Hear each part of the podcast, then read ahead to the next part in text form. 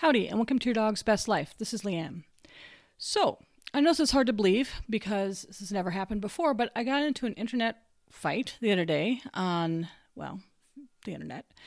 And I thought I would kind of go over something I think is really important in that fight. A person was asking on a Facebook group how to stop their dog from digging. And I put out my suggestion, which is usually to give the dog a location where it's appropriate to dig, make that area enticing for the dog, and then actively discourage the dog from digging in other locations. And I'll explain to you the reason for that kind of methodology. But I think you guys can probably guess, knowing knowing what you know about me.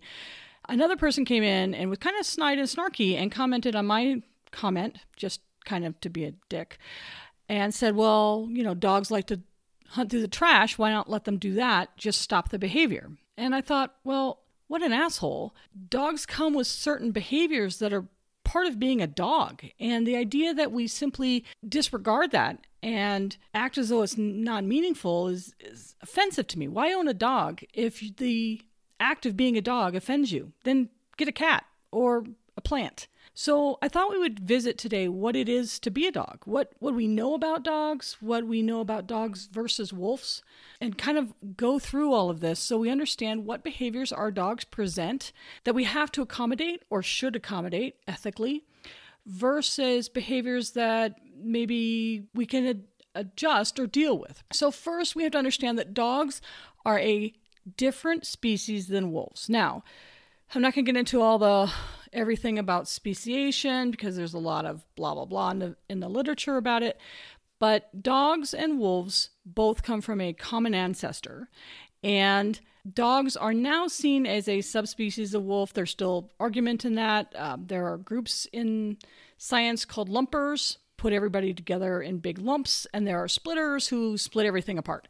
Um, I know that from when I was in college. So there's my useless fact of the day from my college education. However, what matters here is that they are incredibly closely related to wolves. However, they are not wolves. We are not living with little teeny wolves in our house. They are a different species with enough genetic changes over time to have affected huge changes in their morphology, which is how they look, and their psychology, which is how they behave. So let's kind of go back and look at what it is, what we've done, how humans affected wolves, and maybe how wolves chose to affect themselves. Um, there's a little bit of debate about that, and that's kind of fun. And what that means to Fluffy, who's sitting on the couch beside you. So, first, a little history wolves and dogs split from a common ancestor we'll just call it wolf to make life simple. Uh, about 20, anywhere between 14 and 30,000 years ago, there's a huge amount of debate because obviously, if you imagine the first proto dogs would have looked almost identical to wolves, and therefore they would have been very difficult to tell in the archaeologic record. The skulls would have been very similar uh, between a wolf and the proto wolf. And so, until there's enough morphological differences between a wolf and a dog, um, scientists are going to be very, very hesitant to call a dog a wolf a dog, if that makes some sort of sense. Actually, the, the, the moment of that split probably is very irrelevant for this conversation. However, it's kind of geeky and you know how I roll. So, anyway, so what happened 14 to 30 thousand years ago is still shockingly under contention, under a lot of debate, because that's how scientists roll. So there are two differing opinions on how we or wolves domesticated themselves. And there is a difference. So we're going to briefly touch on that. I, I know you guys didn't sign up for a whole day of archaeological coolness, but that's, again, how I roll. So, anyway, most other animals that we domesticated, so when we talk about domestication, we're talking about, you know, um, cows and horses and sheep and chickens. Oh my. The rest of them, you know, these species, the way humans likely domesticated these animals was we simply took young animals away from older animals, brought them into captivity, and over periods of long time periods of time they became domesticated. If you've ever seen those horrific videos of how uh, baby elephants are quote unquote tamed when they're stolen from the parents in India, um, that's probably what it looked like for early animals. Uh, so that's that's how we domesticated most animals. At least that's what the thinking is, and that makes logical sense. Again, we're watching the process theoretically of, of domestication of ele- elephants in India, and if that process is the process we used for, say, horses and cattle, that makes logical sense.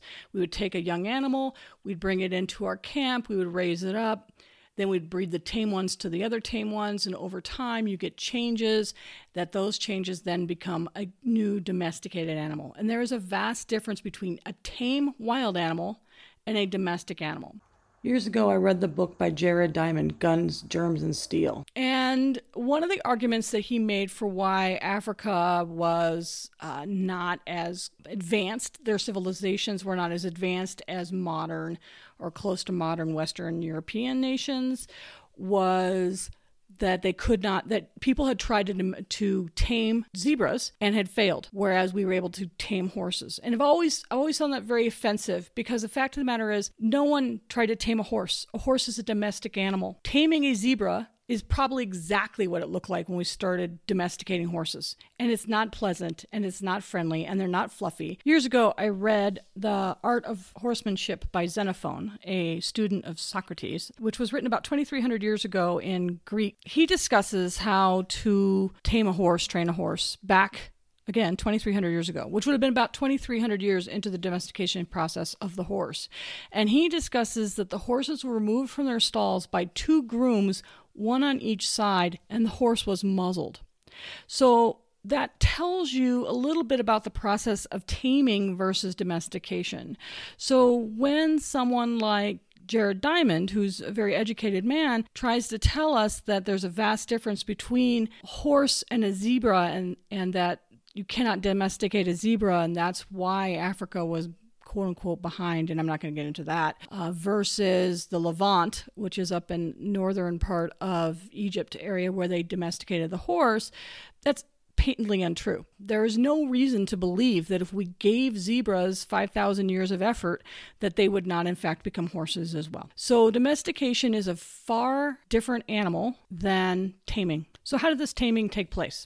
So the first uh, method was the one I just discussed, where we take puppies from wolves and raise them in camp, as it were, and then breed friendly puppies to other puppies. And over time, just like horses and sheep, we end up with what we now call the dog. The other option and this one actually I find really fascinating and kind of interesting is that wolves semi kind of semi domesticated themselves. The argument for this particular thought process is that what would have happened is wolf a wolf pack or several wolf packs would have found it opportunistic to hang out with small groups of humans as we migrated over the landscape 30,000 years ago or whenever and over time, the wolves would have become scavengers. And this is an important key concept. So, so kind of keep this in mind because we talked before about wolves being kind of an apex predator versus dogs who are not. Um, they are not fully predatory, unlike wolves. So what would have happened is this wolf pack would have, or several wolf packs would have followed the humans around, and they would have learned to scavenge off of the humans as they migrated over their terrain. Because obviously, this is all happening prior to the advent of agriculture I believe. Uh, we did not create agriculture, I think, until about, uh, I'm going to guess, 10,000 years ago. Probably wrong. Who knows? Don't look it up. Don't quote me. Anyway, it was far after the dog came into our lives. So as we're moving over the countryside, these wolves would have live in, lived in close proximity to our villages, and the, the more bold of the wolves would have gotten closer in, and they would have benefited from that close proximity in multiple ways. The first way is obviously they would have access to the food items that we leave behind and or cannot eat. You know, obviously we don't spend a lot of time eating bones, uh, sinew, things like that. They would have eaten that. They would have eaten fecal matter, gross but true. Uh, dogs, hello, look at your dog. Look at the Tootsie Rolls that your cat leaves behind and how enthusiastic they are about that. And that would have made sense because one of the things again we see in our dogs is this movement away from the pure carnivorous or more pure carnivorous diet of a wolf towards a more omnivorous diet like we have. So if they had self-domesticated this actually really does account for that that change over time. But let's get past that. I mean, that's fascinating and cool, but it probably doesn't have a lot to do with what we look at with dogs today. Fast forward to why we would allow these dogs, these wolves, to hang out in camp. What's the advantage for us, and or what's the advantage for them? Well, obviously, the advantage for them is safety from uh, the out the environment as a whole, um, competing other other wolves, other predators out in their environment proximity to us would have, like I said, provided food items. Uh, an example of this is kind of fascinating is in the Americas, the United States, uh, where I live, we have a species of animal here called the javelina. It is a peccary. The best way to describe it is it's kind of a spiky little annoyed looking pig like animal. They've only been living in the desert southwest where I live uh, in America for about 500 years. And the thinking is again, scientists aren't 100% certain, but one of the thoughts is that this animal migrated up following the conquistadors as they moved up through Mexico and into New Mexico and Arizona looking for the seven cities of gold and, you know, to pillage and be assholes. But they left garbage behind because they're human beings. And the javelina simply followed those trails of garbage up into the Americas. And now they are endemic here. And they live here and they're, and they're a natural part of the environment now. It's fascinating. So, anyway, we could see the same thing happening easily with wolves. And back then, we wouldn't have had that loathing that we have for wolves because our loathing for wolves today largely stems from the predation of our livestock.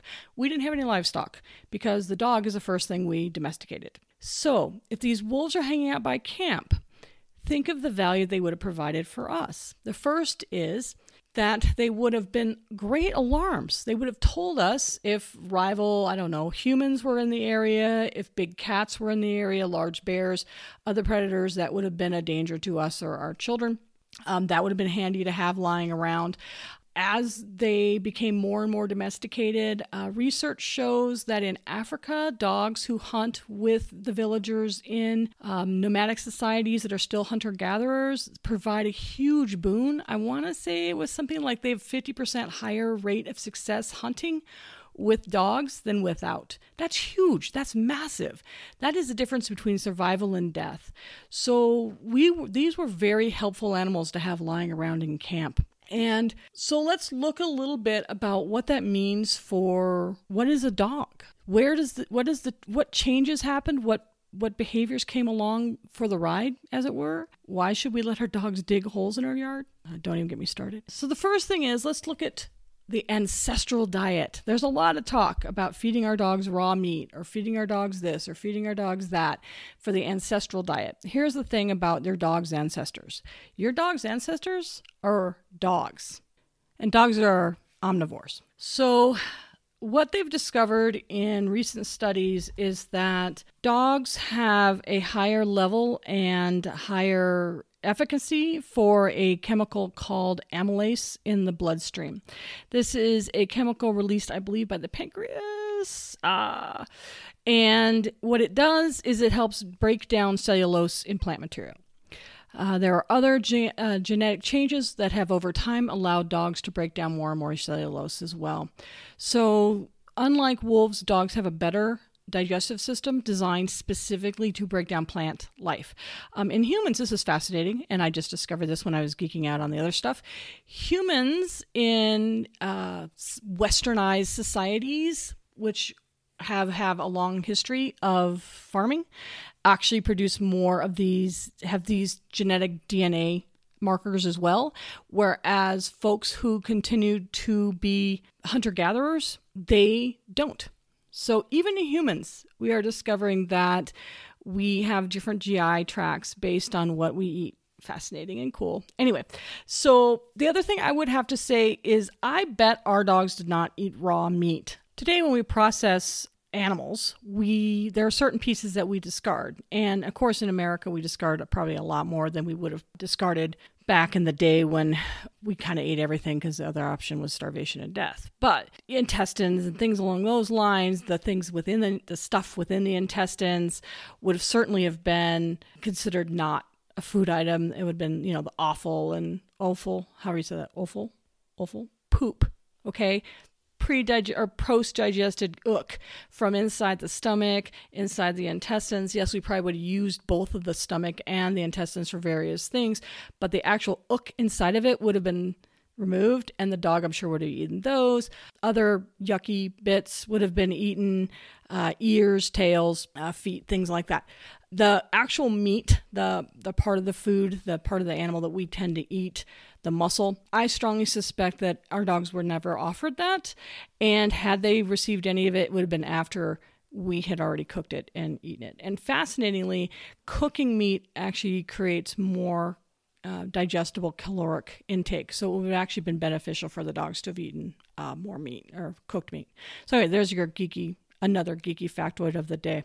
So, where were we? Okay, so the other thing we need to talk about is wolves do travel in packs. And probably the reason that wolves would have been the animal that humans would have chosen or chosen wolves would have chosen us is because wolves are pack animals. They they travel in, in packs and therefore they have a, a cognitive and fundamental understanding of cooperation. And that fundamental understanding of cooperation still exists in dogs today. However, interestingly, it does not is not as effective dog and dog cooperation. So you won't see your two dogs cooperating with each other as much as say wolves would, but you will see the same level of cooperation from your dog towards you. Uh, that's another genetic change that we've put into these animals.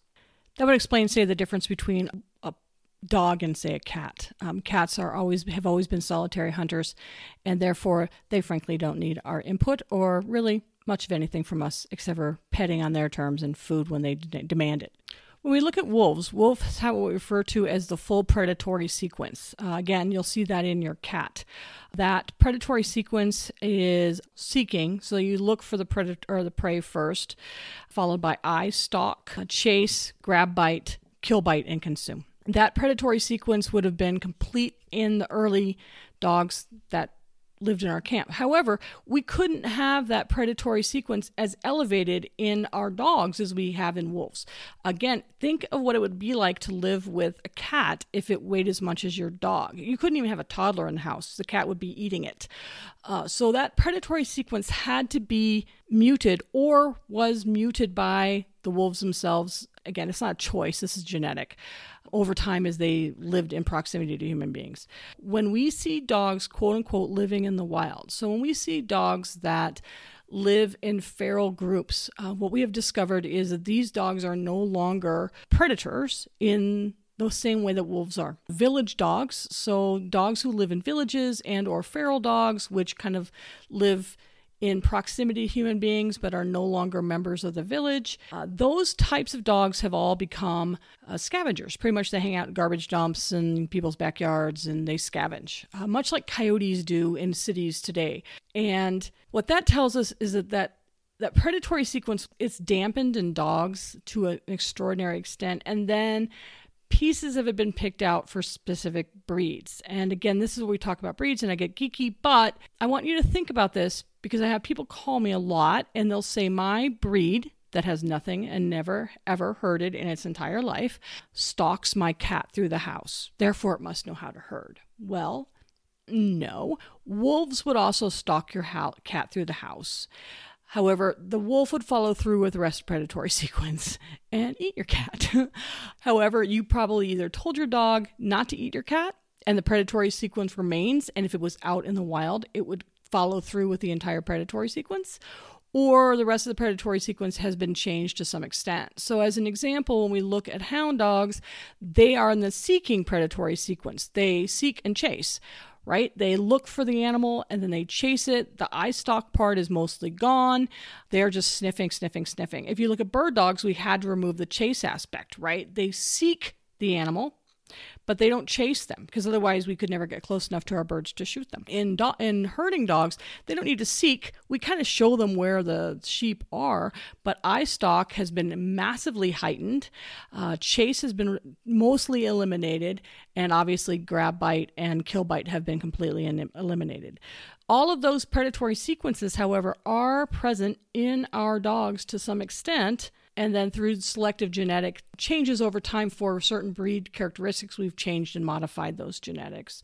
So when you've got a dog and you see these genetic pieces of this predatory behavior in the sequence know that that came part and parcel with being a wolf. However, dogs also have the added scavenging behavior that we see now in modern uh, dogs living in village situations as feral and semi feral dogs. Scavenging is a different behavior chain than predatory sequence. Scavengers pretty much spend their, their day with their kind of nose at work looking for found objects. They are not having to seek out things to hunt and kill. And when we talk about that, that brings me back to my annoyed argument on Facebook. See, I circled back around. This makes sense. And the guy saying, Will your dog go through the trash. Will you just let it do that? And my answer, of course, is no, asshole, but I will allow my dogs, if they need to, to scavenge. Now, does that mean I let my dogs take my dogs to the dump on a regular basis and let them find? Sh- No. It means I allow my dogs to do scent work. Or I allow my dogs out in the desert to find whatever they want to find, whether it's rabbit poop or who knows. They're dogs. I'm not going to ask. This is a don't ask, don't tell sort of policy for me. But following in their nose for something interesting is absolutely a genetic trait of dogs. And to deny that is uh, criminal. Sorry, it's true. You need to allow your dog to exercise that natural genetic behavior that is part and parcel of this animal. Okay, let's go down the rabbit hole of alpha theory. I didn't want to, but I'm going to because I'm a stud that way. Anyway, uh, so from time to time, I will hear people tell me that they realize that their dog needs to be quote unquote dominated, that they need to be alpha, quote unquote, of their dog. Um, and then others who are like, no, no, the alpha theory has been debunked. So here's the facts the alpha theory was designed, no, discovered, I guess, created, named, whatever, by a gentleman in the 1940s on with wolves. However, the wolves were captive. The wolves were in an incredibly tiny enclosure enclosure and the wolves were not related. So that's kind of not how wolves really are. That would be like looking at a prison and saying this is what humans are. Uh, not really a thing. So as the years have passed and we've been able to research wolves in the wild, we've discovered that do- that wolves do not dominate one another like prisons. Right? I mean, think about how uh, we imagine people in prisons hang out versus how people in society hang out. Uh, those are vastly different. Uh, same with wolves in com- captivity that are not related versus wolves in the wild who are in fact related. So the, the way a wolf pack works, and again, our dogs aren't wolves, but I will go over this briefly, is that there is a male and female. Those are the parents, literally. So the reason the rest of the wolf pack obeys, quote unquote, the parents is because they're the parents and they know where they're going and they know how to hunt and they know what they're doing. Uh, the parents do not subjugate and or dominate uh, their puppies any more than hopefully we don't subjugate and or dominate our kids. The kids listen because the parents know what they're talking about, and parents do create punishers in the event that the kids have gone rogue, as it were, but they are not all day, every day trying to assert their quote unquote dominance. Uh, the puppies follow them because they're freaking puppies. So that's the first thing. Um, wolves themselves do not have an alpha and a beta necessarily, as we've learned to establish that, that concept. And the words are no longer used in the scientific literature. That is how debunked that theory is. Second, and this is kind of an important distinction dogs are not wolves. Dogs, uh, when we look at village dogs, dogs actually do not form packs with conspecifics, that is, uh, other dogs. They don't do that in the quote unquote wild anymore. So dogs are not members of a pack in any way, shape, or form in the wild as village dogs. Uh, they have a loose association that, uh, again, we don't have to hunt. So if you don't have to hunt, there's really no reason to form a cohesive group to do the hunting. In the household, do dogs need a leader? Yes, they need a leader. Ideally, the leader is you. But the leader is not a raving maniac who constantly flips the dog upside down and or quote unquote shows it who's boss. That is not a sane leader. That is a dictator, and we just generally as a rule don't like those kinds of people. A leader is somebody who takes the team in the correct direction. Think football field quarterback versus Mussolini. Okay, there's a kind of a difference there. So, alpha theory was debunked in wolves, and dogs aren't wolves. So, I hope that puts that whole thing to bed. Additionally, when you have an animal that was bred to cooperate and is genetically predisposed to cooperation, it seems kind of inappropriate to take that animal's natural instincts towards cooperation and smash the snot out of it by being an intimidating jerk. So, one of the interesting features of domestication, and especially the domestication of the dog, is something called, I'm going to pronounce this wrong, neotenization. So, what neotenization means is the retainment into adulthood of childlike features. The best way to describe that or to imagine it is to look at many of our smaller breed dogs with the giant eyes and the kind of smushed faces and the softer features versus like a wolf. If you look at that, you you see puppy like morphologic features retained into adulthood. Uh, dogs play longer than wolves. Dogs uh, retain curiosity and openness to new experience longer than wolves. All of those are traits that would be seen in a young animal but not retained through adulthood. Another interesting trait that we see in dogs that we do not see in adult wolves is barking. Uh, barking is a part of being a juvenile wolf, but it is not part of being an adult wolf. Whereas in dogs, obviously, we see barking as an, a behavior that is retained into adulthood. Barking likely served a very important function for our early ancestors, and that would have been to alert us to strangers and monsters approaching our camp, as discussed earlier. Um, that would be a logical reason to retain that behavior. And because it comes part and parcel with the neotenizing effects of domestication, that's kind of a kind of a good deal for all, everybody concerned. However, nowadays we look at barking as a horrific behavior that our dogs do that we'd rather them not do. And I understand that. Um, I am not a fan of a randomly barking dog. I just came from a dock diving competition where the dogs literally barked the entire day, and somehow their handlers didn't notice, were asleep at the wheel. I don't know. My dogs didn't bark because I can't stand it. But having said that, barking when it comes to alerting us to danger is an important part of being a dog. That's probably a behavior that if we didn't actually put into the dog through gen- through planned breeding, we certainly wanted to retain um, in most dogs. I mean, there's a reason that almost all dogs bark. And that is because that would have been very helpful for us. And even for those folks still living in the country today, hearing a dog barking tells you there's somebody in the yard. If my dogs bark, I know there's one of two things happening. Either there's a vulture flying too low, which they find offensive, that's an aerial attack as far as they're concerned, or a vehicle driving up the drive. So I may not need to know about vulture activities, not really relevant to my life, but I do need to know if somebody's driving in the yard. So, what do we do about barking dogs? If it's a genetic behavior and it's something that is intrinsic to being a dog, do we punish that behavior right at the start? Or do we become evicted from our house because our dog doesn't stop barking? I mean, how do we handle something that we see now as an intrinsic behavior that is part of being a dog, yet, however, does not gel well with the real world. And I'm going to tell you that I think there are a couple ways to approach this. First, we have to understand that alert barking is completely different from frustration barking and other other barking. And if your dog is barking, it's kind of imperative that you understand why they're barking. Is there somebody at your door? Is uh, do they want you to do something for them and therefore the demand barking? I mean, there's multiple reasons for a dog to bark. Uh, just because they have a tool doesn't mean that they're only going to use it for one one thing. If your dog barks to tell you that there's something outside, my rule of thumb is because my understanding is that this is a behavior that we human beings certainly retained in the dog and we wanted to see in many dogs, I thank them. Thank you for telling me about the vulture incursion on my property. I appreciate your input. Now you may stand down because I am the leader not the alpha. I am the leader.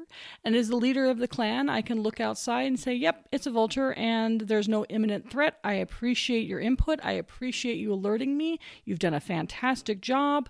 It's now in my hands and I've got control.